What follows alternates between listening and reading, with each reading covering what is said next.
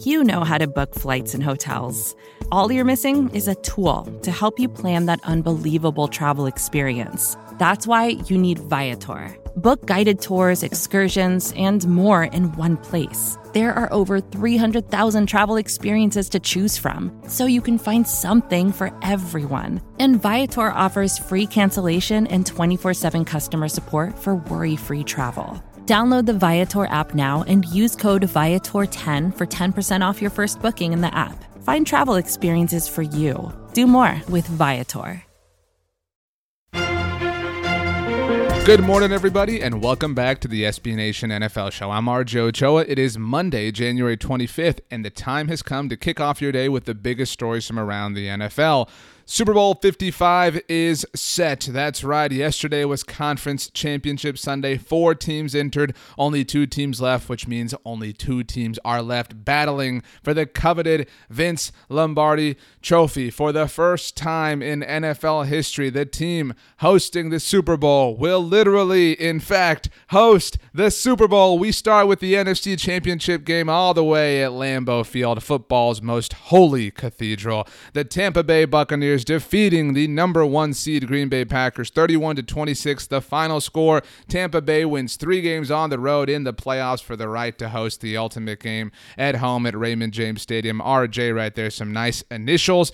Tom Brady, what can you say? His 10th Super Bowl appearance. It is utterly absurd what he has been able to do. His first season with the Buccaneers, all of the crew together. Bruce Arians getting to the Super Bowl, Mike Evans putting together a fantastic season. Chris Godwin had an amazing catch. And don't forget, like the Green Bay Packers did, shout out to Mike Pettine, of course, about Scotty Miller. This is you know who the Bucs are. They find a way they win and they bury you. And when they take their opportunities it is hard to beat them. A lesson that the green bay packers learned matt lafleur will likely be thinking about his decision to kick a field goal late instead of trusting the game in the hands of the person who is going to win the mvp award. Matt lafleur trust aaron rodgers. What are you doing? Uh, but by the way speaking of aaron rodgers very reflective as he always has been aaron rodgers one of the deepest thinkers in the nfl after the game. A terrible, devastating loss. The fourth NFC Championship game loss of Aaron Rodgers' career. He was feeling rather reflective and talking about the situation that is encircling the Packers, which obviously includes himself. So how do you go on from here? I mean, you, you kind of hit on some of the realities a minute ago. So how do you go on from here? How do you how do you take the next step? Yeah, Bill, that's a good question. I, I don't know. I really don't. Uh, there's a lot of unknowns going into this off season now, and they just I'm gonna have to take some time away for sure and and clear my head and just kind of see what's going on with everything. But it's uh, it's pretty tough right now, especially thinking about the guys that may or may not be here next year. There's always change. That's the only constant in this business it's really tough to get to this point. Really, really tough. Especially with it only being one bye week in the playoffs. It's a grind just to get to this point. And that makes the finality of it all kind of hit you like a ton of bricks.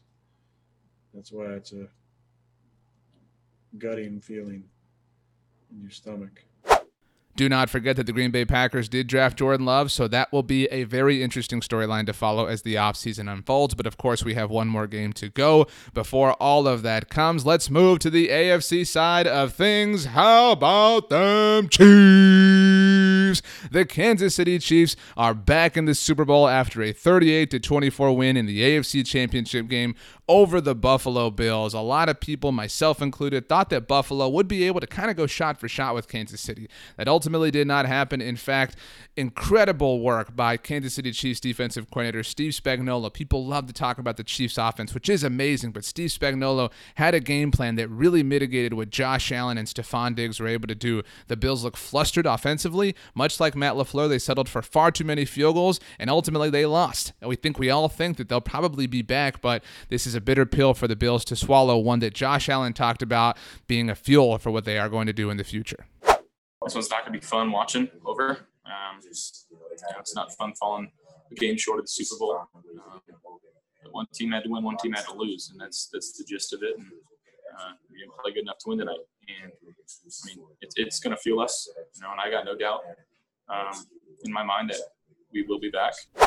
Time will tell what the Buffalo Bills obviously do. We will have you covered, of course, on the Bills and the Packers as they look towards the offseason. Maybe Leslie Frazier is the new head coach of the Houston Texans. By the way, a report from ESPN on Sunday morning noted that Deshaun Watson, who very much does not like that team, is not going to have any of his feelings persuaded by whoever the Texans, who are the last team remaining to hire a head coach, ultimately find to fill that role. 13 days from now, though, the big game Tampa Bay, Kansas City, Tom Brady, Patrick Patrick Mahomes. Do you know that this is the first time in NFL history, shout out to NFL Network's Rich Eisen here, that the last two Super Bowl winning quarterbacks will face off against one another? This story, this game is is rich with that. It's rich with stories. Think about the personalities that are in this game beyond Brady and Mahomes. You've got Le'Veon Bell and Antonio Brown both in this game, by the way. You have Ndamukong Suh back in the Super Bowl. You've obviously got Mike Evans and Chris Godwin and Scotty Miller and Antonio Brown in that wide receiver group. You've got Tyreek Hill. You've got Travis Kelce. You've got the Chiefs going for a repeat for the first time in, a, in, in the NFL since Tom Brady did it.